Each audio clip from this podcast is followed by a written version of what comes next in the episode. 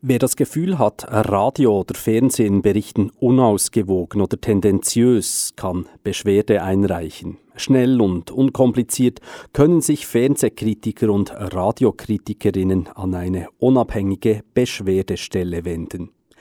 Diese Möglichkeit steht allen Bürgerinnen und Bürgern offen und wird rege genutzt. Nun aber ist sie unter Druck, beziehungsweise es droht ihr die Abschaffung. Ein demokratiepolitisch heikler Nebeneffekt der No-Bilag-Initiative, die am 4. März zur Abstimmung kommt. Rabe Inforedaktorin Wilmar All hat die Hintergründe. Die unabhängigen Beschwerdestellen wachen darüber, dass Radio und Fernsehen ausgewogen und sachgerecht berichten. Alle elektronischen Medien haben sogenannte Ombudsstellen, die im Falle von Beschwerden zwischen Privatperson und Medium schlichten und vermitteln. Braucht es aber einen rechtsverbindlichen Entscheid, dann ist die unabhängige Beschwerdestelle UBI zuständig. Pierre Rieder, Sekretariatsleiter der UBI, fasst zusammen. Die UBI behandelt Beschwerden gegen Radio- und Fernsehsendungen. Die UBI behandelt Beschwerden gegen den verweigerten Zugang zu Radio- und Fernsehprogrammen. Die UBI behandelt neuerdings auch Beschwerden gegen das übrige publizistische Angebot der SRG. Das ist vor allem der Online-Bereich. Je nach Thema und Medium wird diese Beschwerdemöglichkeit sehr rege genutzt. Letzten Februar zum Beispiel ging es bei der SRF Politsendung Arena um Donald Trumps Krieg gegen die Medien.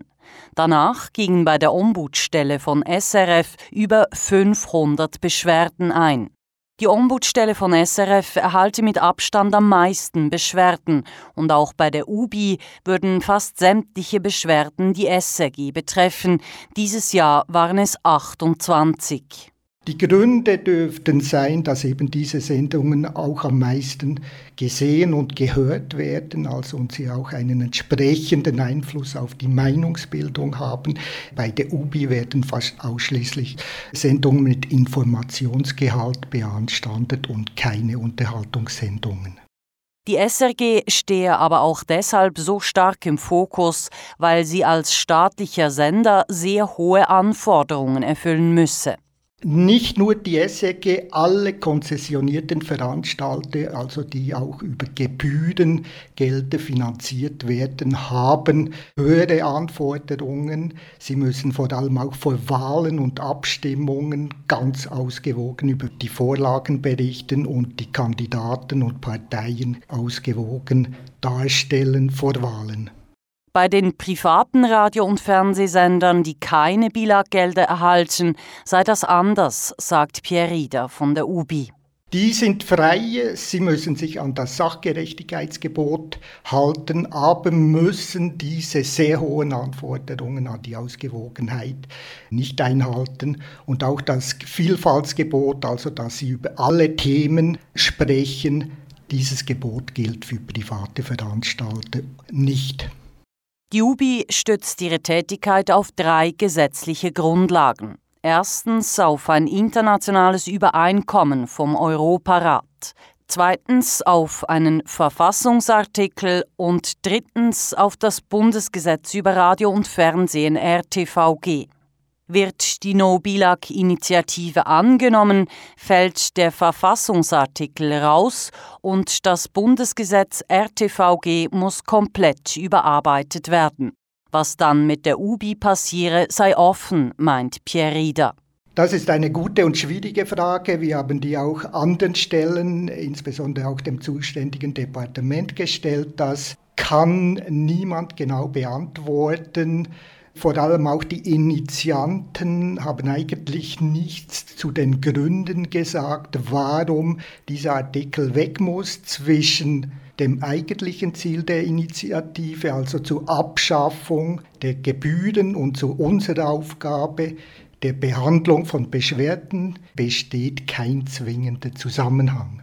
Und doch stellt sich die Frage, wenn heute fast 100 Prozent der Beschwerden die SRG betreffen, wofür braucht es dann die UBI überhaupt noch, wenn die SRG an Private übergeht mit weit weniger hohen demokratiepolitischen Anforderungen?